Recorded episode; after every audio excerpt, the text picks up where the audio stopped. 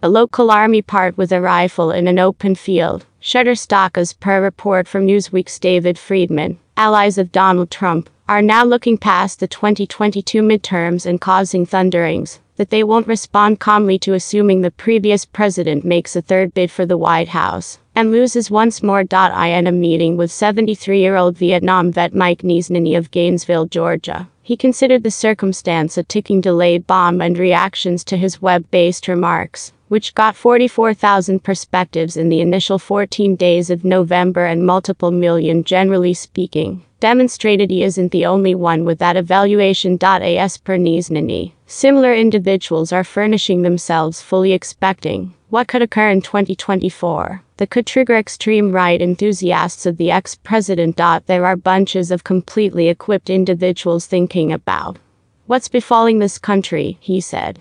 Is it safe to say that we will allow Biden to continue to obliterate it? Or on the other hand, do we have to dispose of him?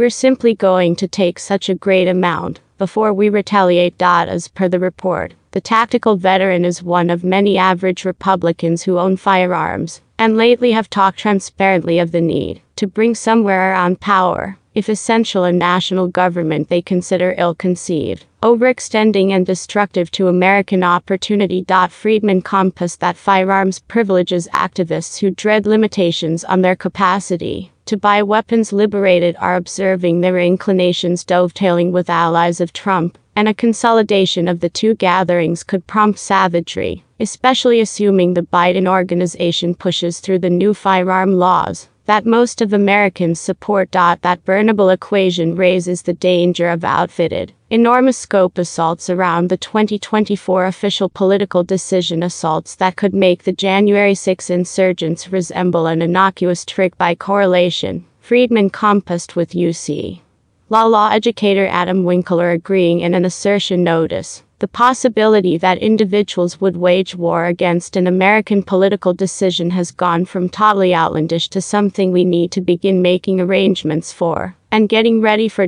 Logically finding out if the American public would acknowledge a challenged political race in 2024. The writer recommended such a choice would more probable bring a huge number of nonconformists and counter dissidents into the roads particularly around the U.S. legislative center and potentially many state houses, diving the country into turmoil. Albeit numerous Democrats may be lean to illustrate, a bigger level of Republican dissidents would more likely than not be conveying firearms, adding that the main guard against such an uprising would be the sending of American military in the city of the country. As indicated by Assistant Professor Erica de Bruin of Hamilton College, I trust it's simply too insane to even think about occurring here. However, it's presently in the domain of the conceivable. It's presently in the domain of the conceivable.